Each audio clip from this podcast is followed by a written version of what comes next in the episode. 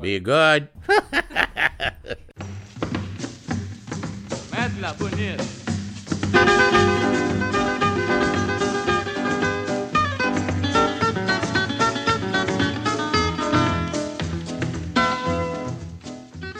Buenas compañeras y compañeros.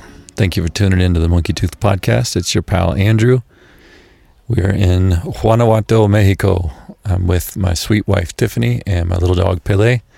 And I've got a podcast for you. Very excited to share with you our guests today. Um, actually not feeling very well at the moment. I'm sick. I got some kind of stomach thing, and Montezuma is taking his revenge upon me. Um, anyhow, so I'm going to keep this awfully short and awfully sweet. I'm going to tell you about our guests, and I'm going to sign off. Our guests today are Marcus and Julie Tuck, and they are traveling around the world in this incredible machine that they've got. Uh, you've got to go see their website. It's tuckstruck.net. T U C K S T R U C K dot net. Super, super cool. They've been to Africa, all over South America, Central America. We met them in Guadalajara and uh, spent like three days hanging out with them. Went to a rodeo, um, ate food, walked around, looked at cathedrals. Uh, they're they're fantastic, and we're very fortunate to have them on our uh, on our show on our show to share with you guys.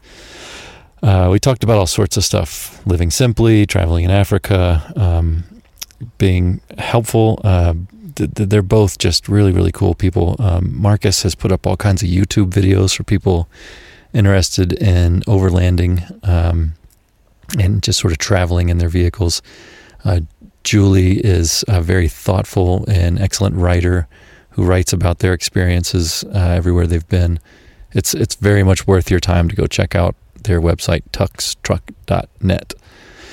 And that's it. I'm keeping this one short because I don't feel very good. But in spite of that, we are having a great time and things are going really well. I'm actually about to see my mom in a week. She's coming to visit us in the city of Oaxaca. I'm very excited about that. Um, and I'm hopefully going to get her on the podcast. And we're trying to get other people as well, but uh, sometimes the language barrier is pretty thick, and my Spanish is too embarrassing to put on this podcast just yet. But uh, we're we're working on it. We're trying to get people. Uh, we're meeting plenty of people, just not everybody gets to be on the show, unfortunately. Anyhow, um, thank you very much for listening. I hope all is well in your world. Um, we love you. We care about you, and we hope you're doing fun and interesting things out there in your life. And until next time, enjoy this episode with Marcus and Julie Tuck. Adios. We're in Guadalajara, Mexico, in one of the coolest vehicles we've been in yet on this trip. Um, what what's this thing called again? It's, Uh, It's an Iveco Daily 4x4, and the conversion on the back's by a company called Bocklet, and it's their Dakar 630 model. Gotcha. But what's the name of the, the vehicle? Cuthbert itself. Cuthbert. I love that. Where does that come from? Uh, we were trying to think of a name for the truck, and we just couldn't. And then we uh, stayed with some friends in Germany. Uh, Mags looked out the kitchen window, took one look, and said, "Looks like a Cuthbert to me." So we went. We went with Cuthbert. It's an old English name. Yeah, Um, it's in some uh, children's TV programs and things, but uh, yeah, it's it's perfect. the name stuck. Yeah. All right. So uh, there's so much to talk to you about, but specifically, I want to start with your journey. You have been um, on the road for how many years? Five and a half years. Five and a half years Yeah. of actual on the road, but you're Actual on the road, yeah. Yeah. So we'll, I'll take it back. You, you're you're on a five plus year journey around to circumnavigate the globe and see many continents, many places. But you started um, a while back. So we'll start with you, Marcus. You are uh, what an RAF pilot and navigator, and Uh, yeah, I did a f- I did a few little jobs in the Air Force. Uh, I joined as a radar technician and worked on aircraft radar systems, um, specialised in aircraft camera systems and lasers as well. And then I decided it'd be more fun to break the aircraft and uh, fix them. So uh, did a commission and then did a couple of years pilot training. Uh, I got started doing the fast jet lead-in, but I wasn't quite good enough. So uh, they gave me the opportunity to go and sit in the back of the aircraft rather than the front of the aircraft, and I became a navigator. And then with my uh, radar technician uh, background, they sent me off on an aerosystems course. So uh, I got a master's degree in avionics and then started doing research and development work. and that was my last job before I left the Air Force. And uh, well, I'll get to where you guys went after that in a moment. And you, Julie, what was your background? Um, I'm a commercial lawyer specialising in corporate um, construction, big developments, infrastructure um, for design and engineering projects, things like that. So I uh, started off in UK, did a few years, and then was uh, mobilised by my company to go out and work in the Middle East in Qatar. So then did a lot of work on Qatar development projects out, out there as well in the Middle East. Which are are ongoing and enormous. And oh yeah, huge. Yeah, the huge. projects that I started working on nearly 10 years ago are still ongoing now, Yeah. you know, building up for Qatar 2022 World Cup. Right. Um, yeah. So, um, your decision to go to Qatar was, I mean, obviously your company sent you there. It was Mhm. part of a an assignment. Yeah. But was this ultimately in your mind? No, This no. journey that you're on? No, it wasn't. Not not when we first went there at all. No, um, we went there. It was going to be for two, maybe three years or something like that. You know, and then just have an experience of living somewhere else. And at the end of 2008, there'd been a the commercial crash in Europe and the Western world, and you know, business wasn't good in UK, Europe. I guess in North America as well at that time after the. So you know, the Middle East was booming. It was a place to go for a while to ride out the recession and learn and have a new experience. Mhm. So, yeah, So it's all part of it.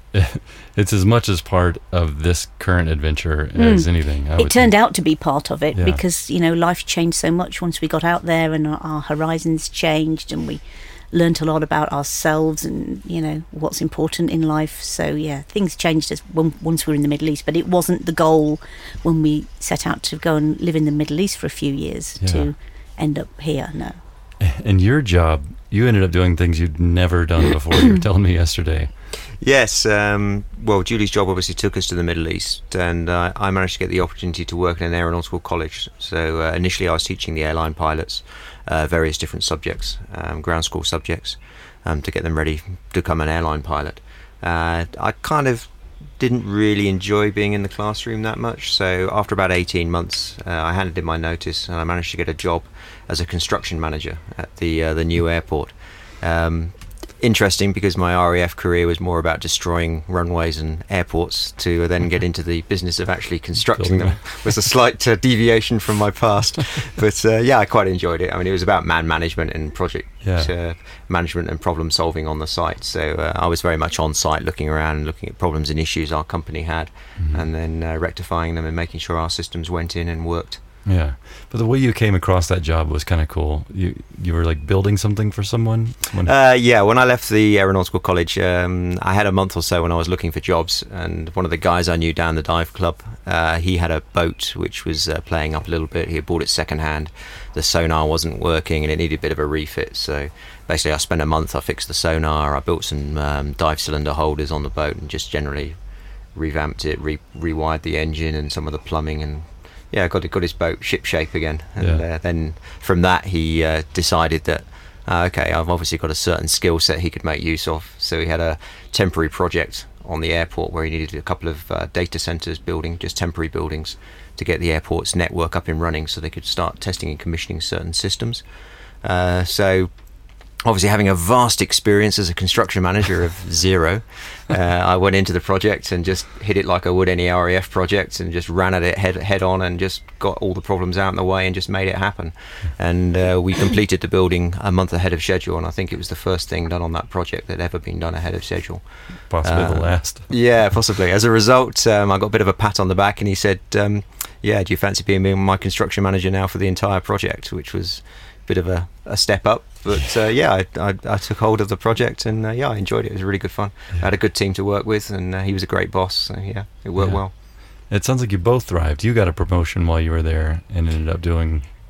Yeah, um, my career continued to progress. I mean, being out there and you widen your horizons and gain breadth of experience in the legal profession. So, yeah, it was a great company that I worked for, and I had good bosses. So, yeah, Yeah. I, I, I worked hard. To be fair, it, it's it's hard work, Yes. but it's interesting and challenging. And yeah, so I was fortunate enough, got some promotions out there, and did well. But you know, at, at the end of the day, there's there's more to life than um, struggling through a career and, Mhm. and, and stressing out over multi-billion pound projects all the time, you know.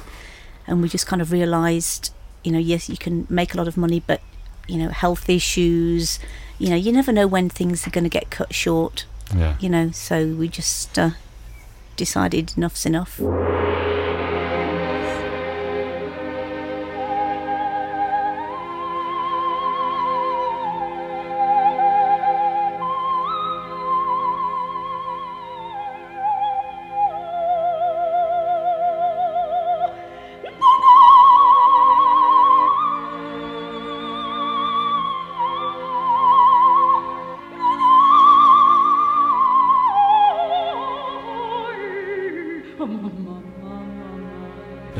Interesting that you both like you just are thriving in a career sense. You're Mhm. I mean I know the opportunity in you don't go to Qatar for the weather or No, for the the, the for cultural experience. You go for the money. It's a Yeah. very it's lucrative. You said it's like Yeah. three times what you were being paid in the UK. Yeah, I mean the money's good, um, but the career opportunities can be good as well. Even if you only do it for, for a couple of years, you you broaden your Right.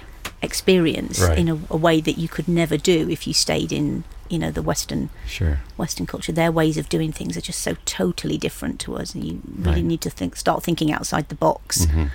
Um, I think whatever career you're in, you know, whether you're in a legal career or a construction management career or, or whatever, th- they think very differently out there, Certainly. and that's also a good, um, you know, and- and learning a different approach to life. It's how e, everyone grows. Mhm, Being exposed exactly, to something not just financially, but in other Yeah, ways yeah. as well. Yeah, But what I like particularly, I mean, other than that, you guys are just really cool and pleasant people to be around. But what I like specifically about what you've done in that context, you were making great money, you were excelling in your career, and it was never about making lots and lots of money and being rich. You know, you said yesterday uh, you're not interested in being the richest man in the graveyard. Well, that's right. I mean, we, we were sensible. We didn't blow our money there. We didn't buy the Porsche Cayenne. You know, we didn't go and eat in five star hotels every night. We we were very focused in that we wanted to keep our lifestyle as close to it how it was in the UK, so that when the time came to leave the Middle East, we could go back to the UK and we wouldn't have this very expensive lifestyle. Um, so we we we basically targeted paying off our mortgage, so we'd be mortgage free as soon as possible. And then uh, once we achieved that, we uh, started saving uh, with a view to traveling. By by that Yeah. time, we we had the idea that we wanted to travel, and so. You know, once the mortgage was paid off, we already had our house rented, so Yeah. that that seemed like a logical progression for us. Yeah, keeping it simple with the eye. At some point in your journey, what do you think? Like two, three years in, you were suddenly like, "Hey, we could really, we could completely shift gears and do something entirely different than we'd ever done." Like what, what prompted that? What was the moment? Or I, think at that time we, we loved Africa and we were we were flying. Our, our summer holiday would be fly to Africa, rent a Land Rover with a roof tent, and go for two or three weeks self drive safari. Yeah, Uh, and we, we absolutely loved it. We loved Africa. Once you've been to Africa and you've got the African soil under your feet, it's very hard to leave. The, the, the cultures, the people, and the animals and the landscapes are just fantastic. And we just really fell in love with Africa and we wanted to do more. And that's when we started thinking, hey, we're in a position now where we're not not the richest people, but we're financially secure, Mhm. and we're in a position where actually I think we could give up work early, retire early, and go and explore the world and, and see Yeah. a bit more of it. Yeah. yeah. And you're young people. I mean, you're the, the, uh, oh, we're- thank you. yeah. Well, I don't know if uh, you know if you don't, your voices sound young to me on the microphone. I don't know if anyone, anyone else will put up a picture of you guys, but you're not. When people think retired, like what we're what we're doing is like we're retiring early and often. We're getting a couple Early chunks of retirement and then going back to work and retire and go back to work. You guys have you're done. It's, We it's hope so. complete. Yeah, I hope so. I mean, we don't know. Who Right. knows what the Mm, future holds? sure. You know, if a, a great opportunity comes up, who knows? We may stop and work again sometime. But Right.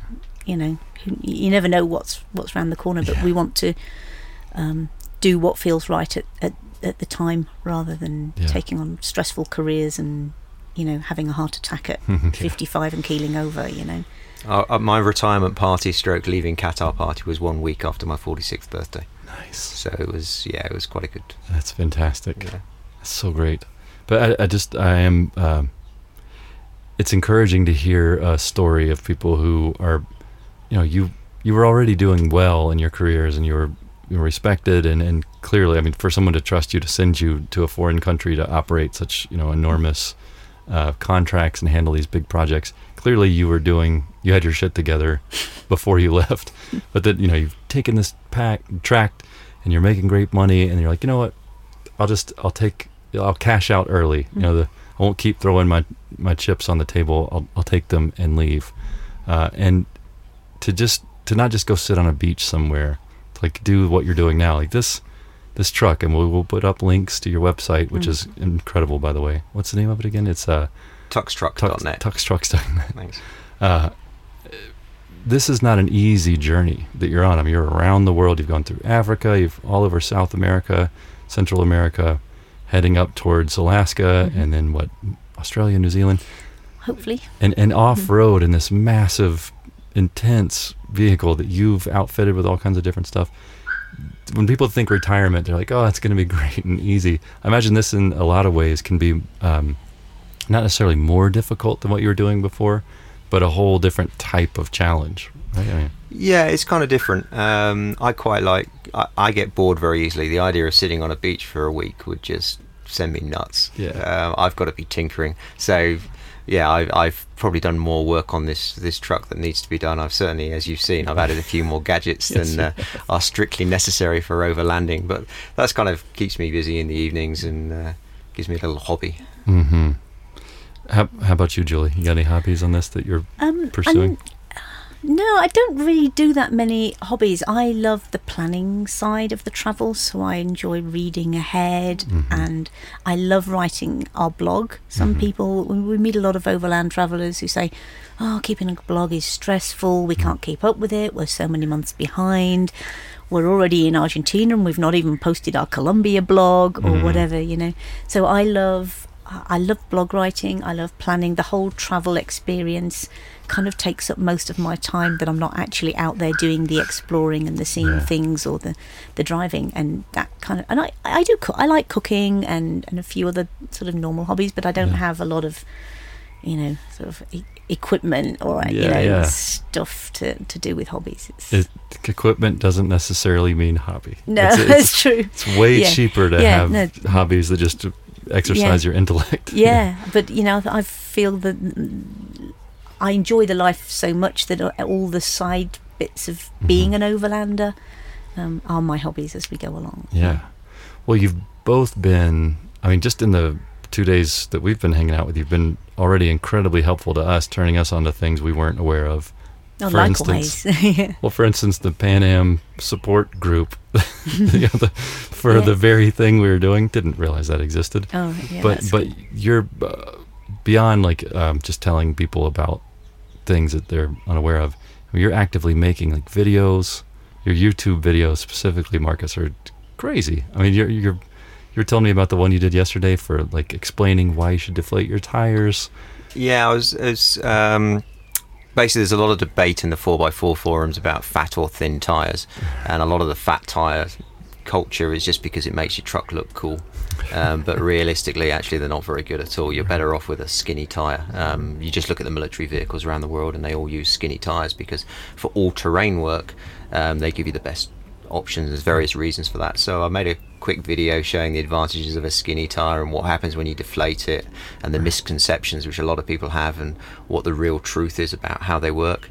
And uh, we'd had some support from uh, Michelin in France, uh, uh, an English chap that works there who's in charge of military sales, and he uh, saw my video and uh, immediately emailed me and said, "Hey, I don't hope you don't mind if uh, I take your video and use it as the basis for producing a Michelin training video." So um, yeah, that kind of endorsed it as being probably correct, which is uh, Yeah, good to hear. I would say so. That takes production and time, and you took the, you know, you did the research, and and and made the video and explained your thesis and put it out there in the world. I mean, that's that's not.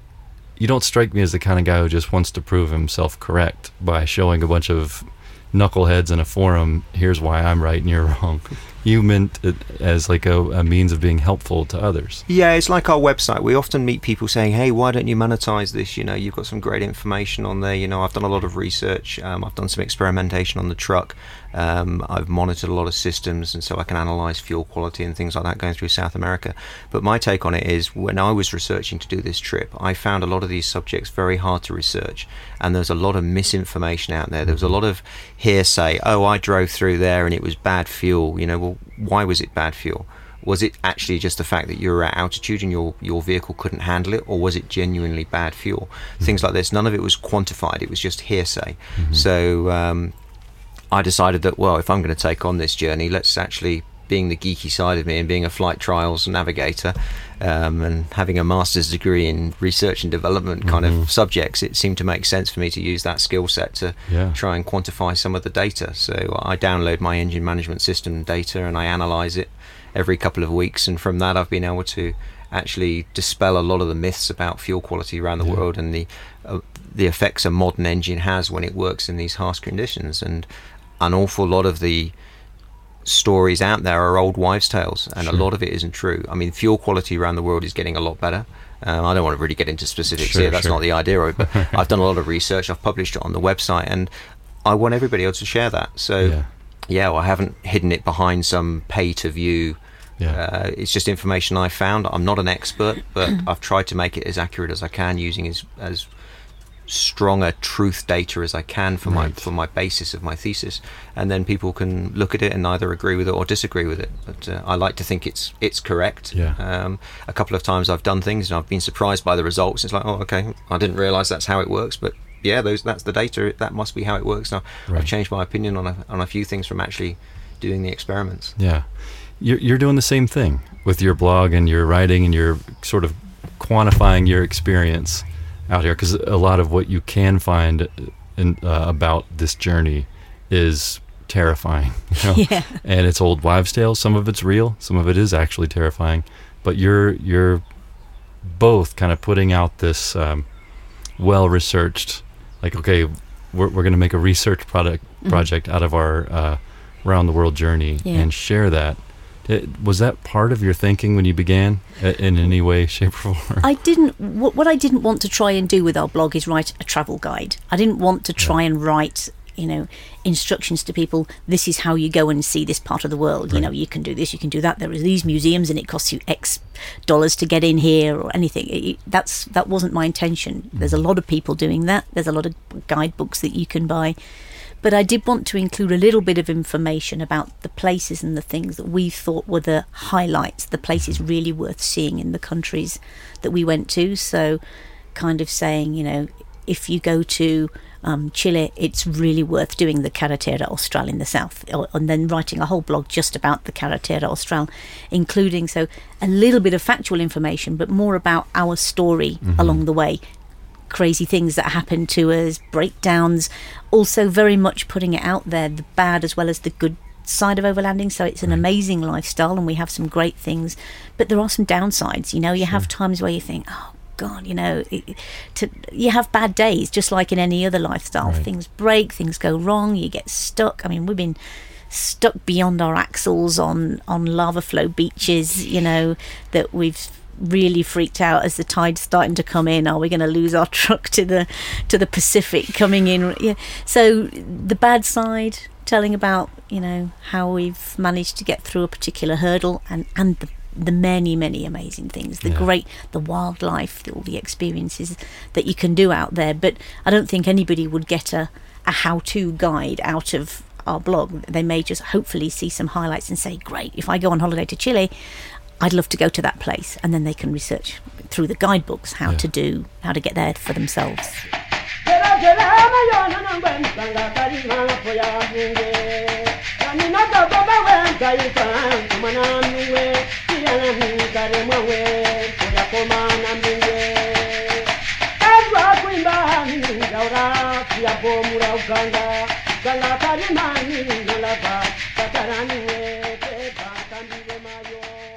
What a, a, tremendous thing that you two offer. Really, I mean, it's that you're doing this. When I walked into your your cabin, the cockpit of your this incredible machine yesterday, I felt like I was in a plane for one, clearly designed by a guy who has worked in planes, and uh, and now and just in talking to you, it's like a, it is a research and development project. I mean, you've you built your own touch screen uh, engine management. You could you were telling me yesterday you can like text your vehicle. Yeah, Uh, the- the um, one of the computers on the truck wasn't working quite how I'd like it to, so uh, I decided to replace it, um, which was a, an interesting project. Um, Just using that sentence alone is so crazy. they're little Arduino computers. They're little uh, kids' toys, basically, but they're actually quite powerful computers. They're very easy to program, and uh, the, yeah, there's one system which is, controls all the differential locks on the on the Mhm. vehicle wasn't really working as advertised, shall we say? Um, so I ordered a load of parts and had them DHL to us in uh, French Guiana. Um, we sat in a nice jungle clearing by a little stream, and I got my soldering iron out and. I proceeded to build my own computer to replace the Iveco one. Um, and then as we drove across the Amazon, uh, literally from one side of the Amazon to the other through all the mud, yeah. uh, I got an opportunity to refine my software to uh, make it work correctly.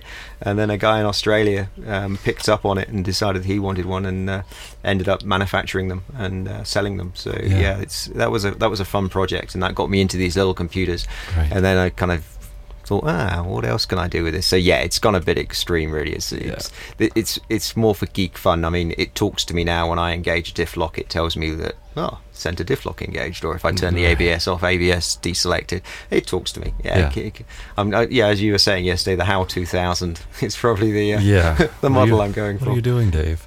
That- I mean, the fact that you're you have a Geiger counter and you told me, well, I mean, why Why- why not? Yeah, exactly. Why not? So it was a fun little project. I thought oh, I can stick that on the front, and yeah, you drive up around some of the volcanoes. And it's interesting to see the the increased uh, Yeah. radiation count. Yeah. Yeah. I can't. I've been trying to draw parallels between what the two of you do. I think it sort of ends right there. The, the upper limit of There's, there's absolutely no overlap on our skill sets at all. They're, they're totally opposed. Marcus, as you can gather, is the, the geek, the practical guy, the guy that fixes things, design things, makes things. Um, I'm the one that sort of does planning, reading, writing, language skills. There's Mm-hmm. Yeah. w- totally separate skill sets. And they work quite well alongside each other. Certainly but do. Um, there's no overlap, really. Yeah. no overlap at all. It's incredible. So uh, let me ask you. I'll take it back around to the truck itself. So you you were suddenly had this epiphany. Okay, like but we could actually retire early. Let's find a truck. Let's find our our home. What made this truck the one for you guys? Why this guy? Being the kind of people we are, we first thing we did was we made an Excel spreadsheet and we listed all of our requirements. Uh, It's very much like military procurement. What are your requirements? You've got you produce a requirements document, and then you make sure the product you want meets all of your requirements.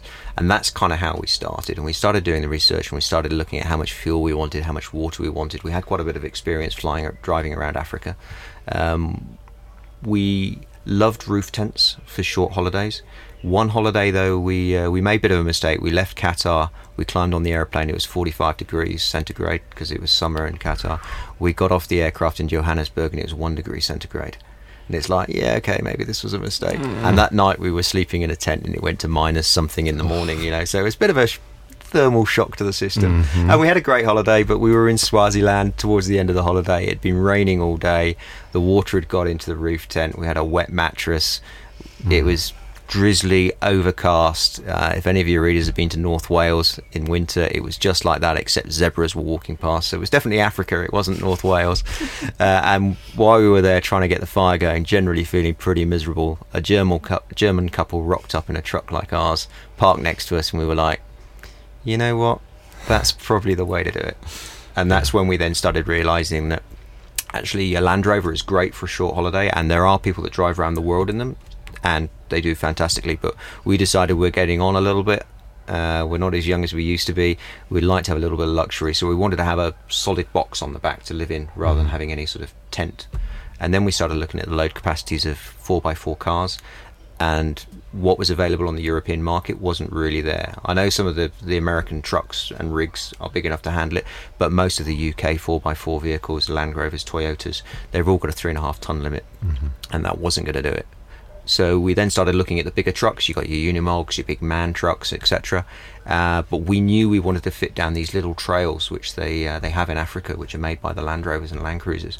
And these big trucks, one of their wheels wouldn't fit in in the double trail of the road. You'd have to have one set of tires bouncing down the outside of it, or having various issues. So we wanted something that would fit in the width of a car, Mm-hmm. but had the load carrying capacity of a small truck. And at the time, um, there was only really the Iveco Daily, um, possibly a Bremach. Uh, they were really the only two players on the market, and we quite liked the look of the Iveco, da- Iveco Daily. So then we started looking at manufacturers that could put a, a nice box on the back. Mhm. Um, I did want to build the box myself. Um, I've done other projects in the past where I've constructed things. Uh, one of my more wacky ones was probably I built an aeroplane I used to fly to work. but that's probably a whole new podcast. Um, you can Google it if you want to have a look at the aeroplane. It's a Van's RV-8. Uh, it's an American kit, Oh and my uh, its registration is GTUC. So uh, you can you can Google that. You'll find it's a beautiful blue two-seater aircraft, and uh, yeah, on, in good weather days, used to fly to work. Yes. So yeah, building something was was kind of my thing. But Yeah. uh, out in the Middle East, there was no real option to get the parts Yeah. we thought about me finishing work six months a year early and going back to Europe and building it, and then we decided that actually my earning potential in the Middle East was such that it made more sense to buy a pre-made one, and we're really happy we did actually because I would never have done as good a job as this. This and thing is so cool. th- the other important thing with this truck is it's got 30 years experience went into building it. Yeah. The manufacturer said, look, you can have anything you want, but we've been building these things for 30 years, so there's probably a reason for it. And a couple of times we went, can we do this? And they went, you can, but, and it's like, oh, okay, we'll leave it then. Yeah. And we've got a fantastic product, and hmm the, the, the rear end, the box, it's just perfect. You know, it really is. It works. It's it, you can see the 30 years experience are in there, and the, and the German craftsmanship. What you know, what you can't see in here is five years of having lived in it. that's the thing. Yeah. and, and Yeah. thousands and thousands of kilometers Yeah. of, of use down God knows what kind of conditions. Like exactly. you really do not rough see trails, on like this hundreds and thousands of kilometres of rough trails. This thing has been shaking Yeah. like a And we've been airborne a couple of times, going You over know, bumps and things like that off road. It's and it, look at bounces it, and it's, you know yeah. it's solid. Yeah. Yeah, you might bruise your bananas. Yeah. other that, That's it. Yeah. Yeah, Oh, things have broken inside the cupboards, Sure. but the cupboards themselves, Yeah. you know, it's incredible. is pretty solid. So it's an investment, but to live in full time, like 365 days a year. We don't travel like um, some overlanders, particularly say our our age group and a bit older. They'll travel maybe for four or five months, Mhm. then park up and go home to their home country for five, six months, Mhm. see their kids, grandkids, or whatever, and then fly back and travel for three or four months right. we travel 365 Yeah. days a year. We've lived in this 365 days a year for five and a half years. You know, so it's permanent wear Yes. and tear all the time. It's very smart of you to be So- unburdened by needless children. Yeah. They would have gone it the way were the hobbies. yeah, Yeah. they ruin everything. Yeah. yeah. Well, uh, so you you made the decision for this truck. You Mhm. had it fitted out, and then uh, you did you drive it from Germany Mhm. or Yeah. Well, we had a I had a delivery driver basically. There, there's a whole load of registration issues when you're trying to import. Despite Europe trying to be completely joined up, there's there are issues with importing a vehicle from Germany Sure. to UK and registering it. So we had it we had it delivered to the UK, okay? uh, and then I had to take it for a, a special inspection um, Mhm. to have it registered on the UK register. That happened in December 2013. Uh, it was finally registered January.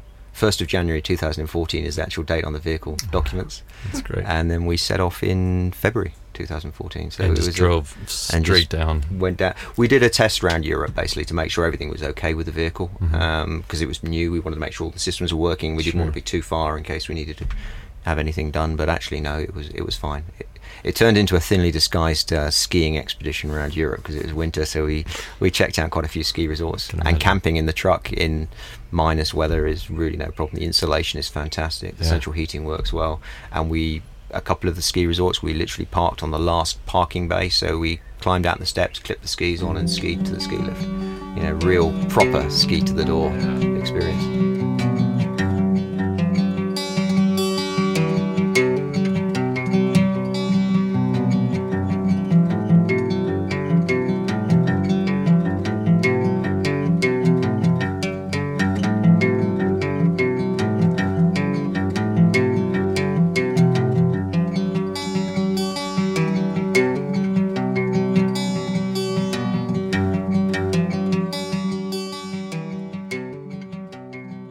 Then from there, you went to Africa.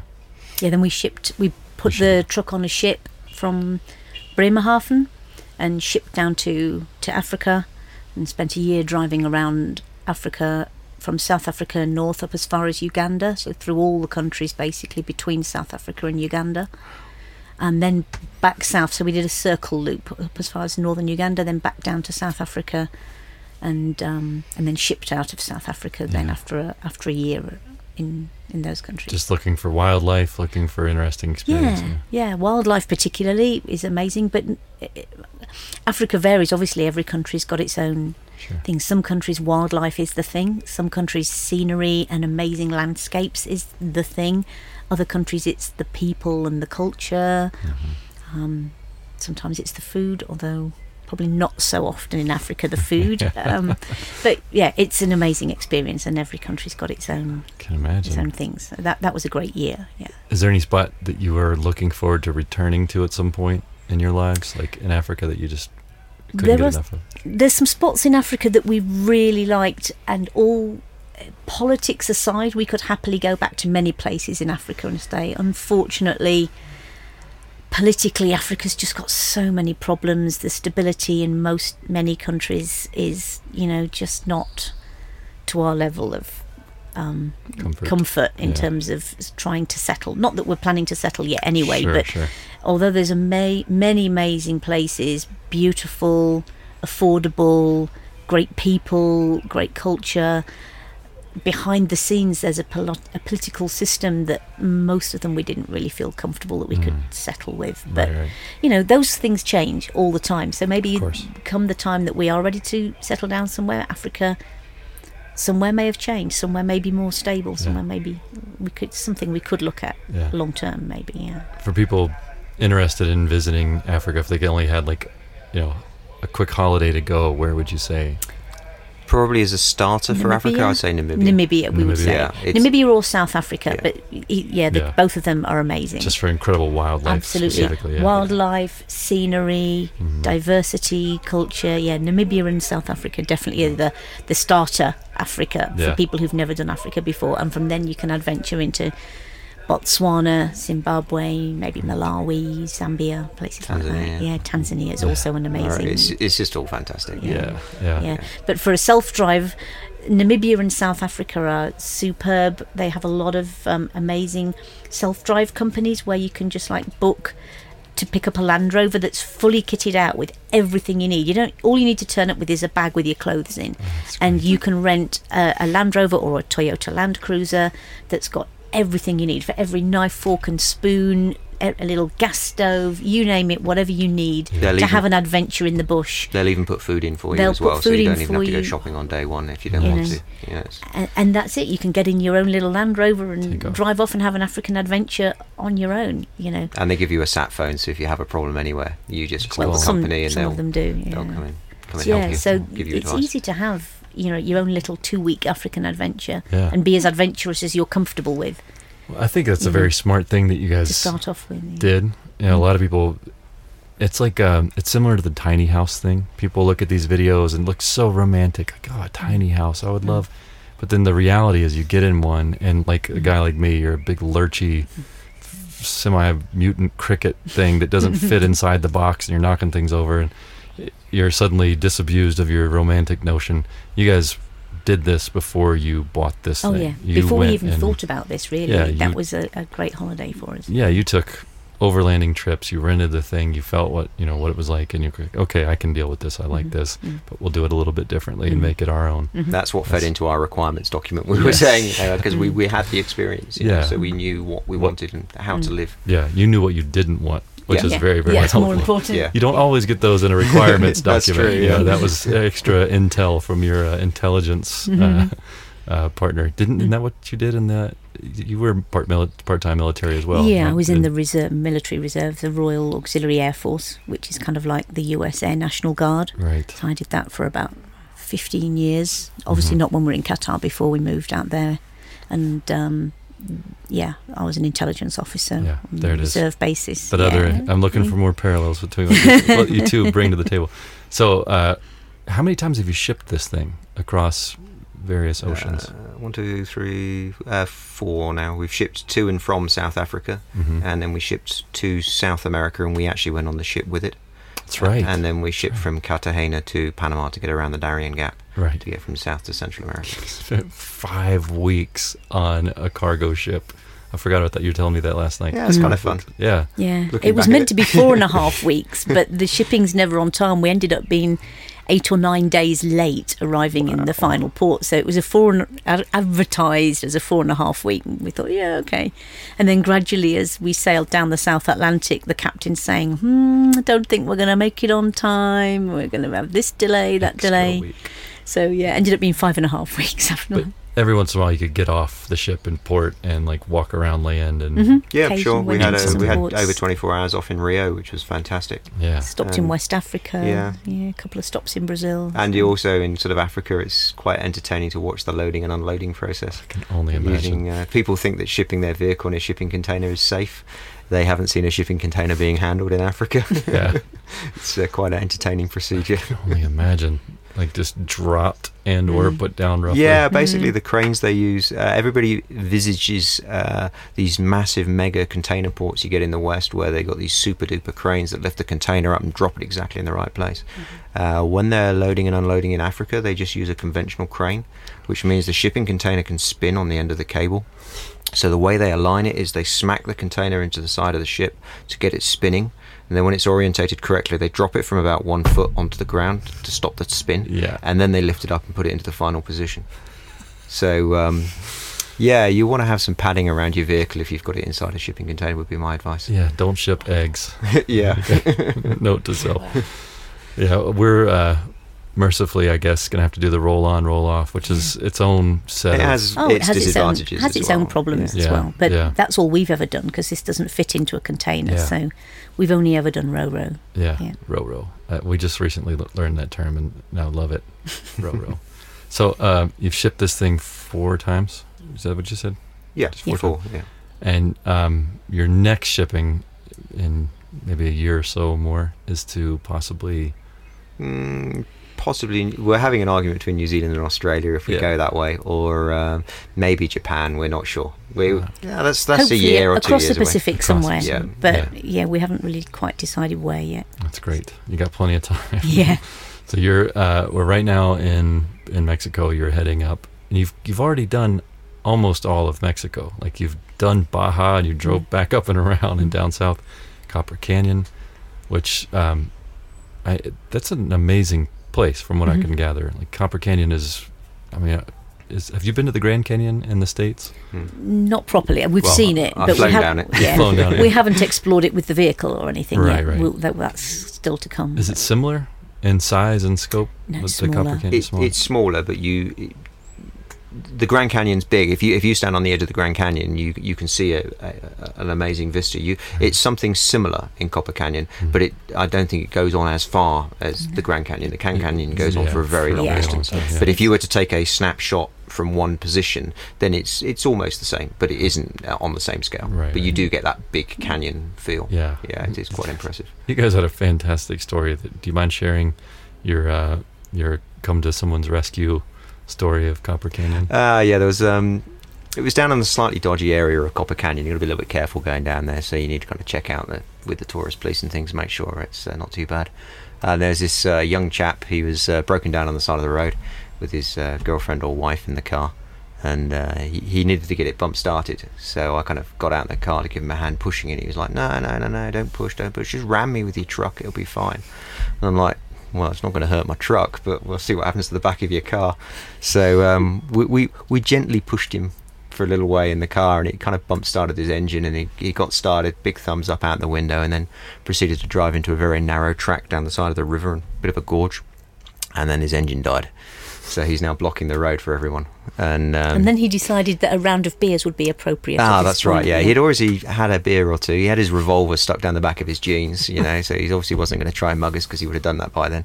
So he was offering us beer, and I was kind of explaining, no, no, no, it's okay. I'm driving. I'm not drinking beer. He goes, oh, but I'm driving as well. We'll have another beer.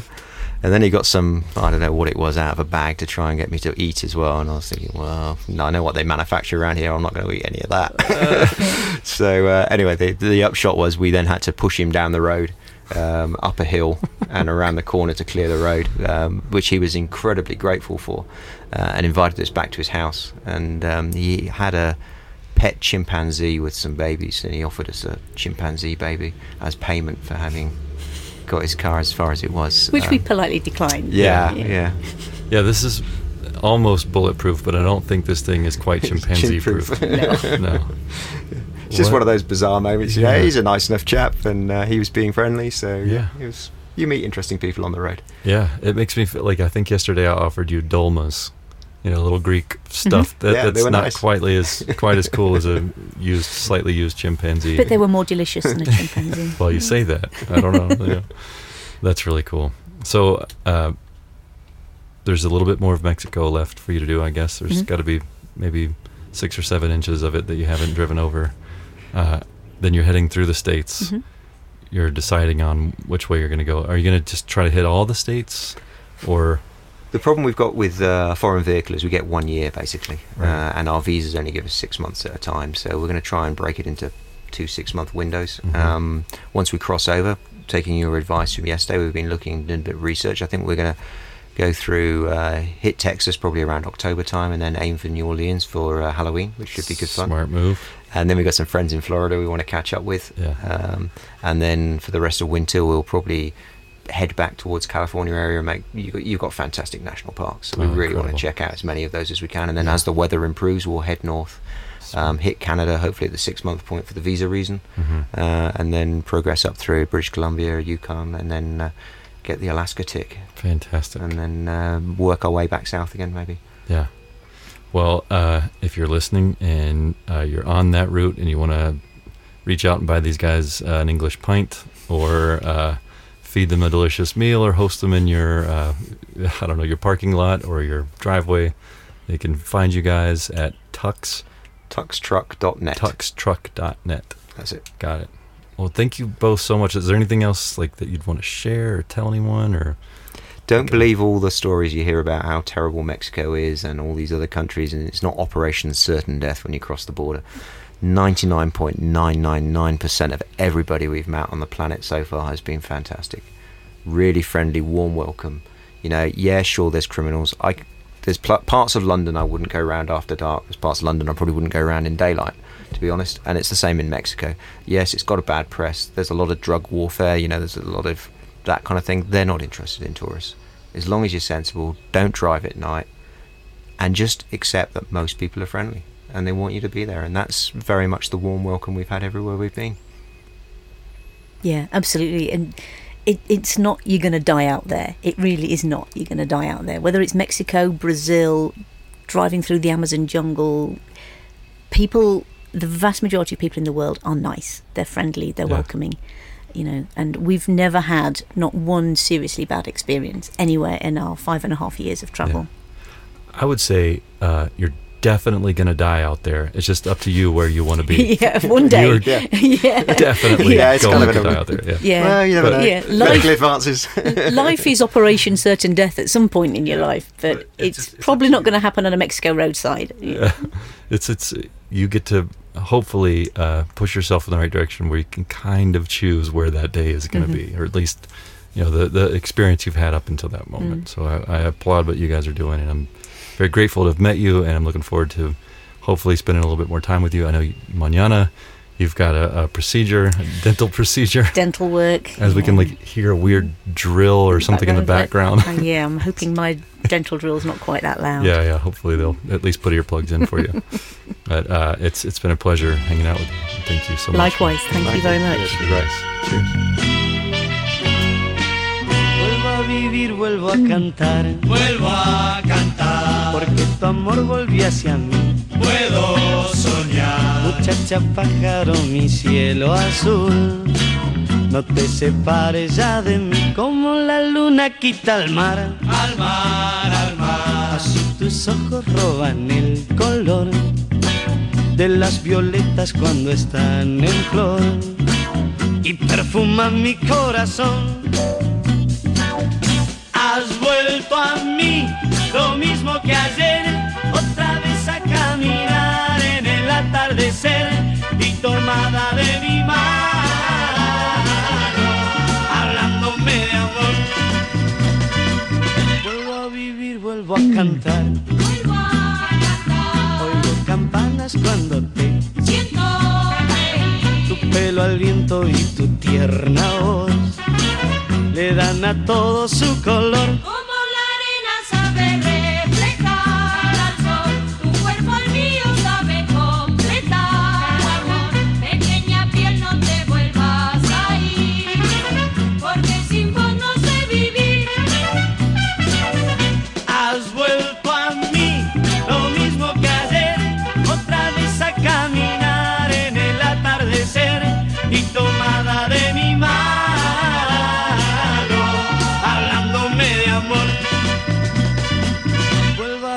vuelvo a cantar, Vuelvo a cantar, porque tu amor volvió hacia mí. puedo soñar. Muchacha pájaro, mi cielo azul, no te separes ya de mí como la luna quita el mar. Al mar, al mar, Así tus ojos roban el color de las violetas cuando están en flor y perfuman mi corazón. Has vuelto a mí, lo mismo que ayer, otra vez a caminar en el atardecer y tomada de mi mano, hablándome de amor. Vuelvo a vivir, vuelvo a cantar, vuelvo a cantar. porque tu amor volvió hacia mí.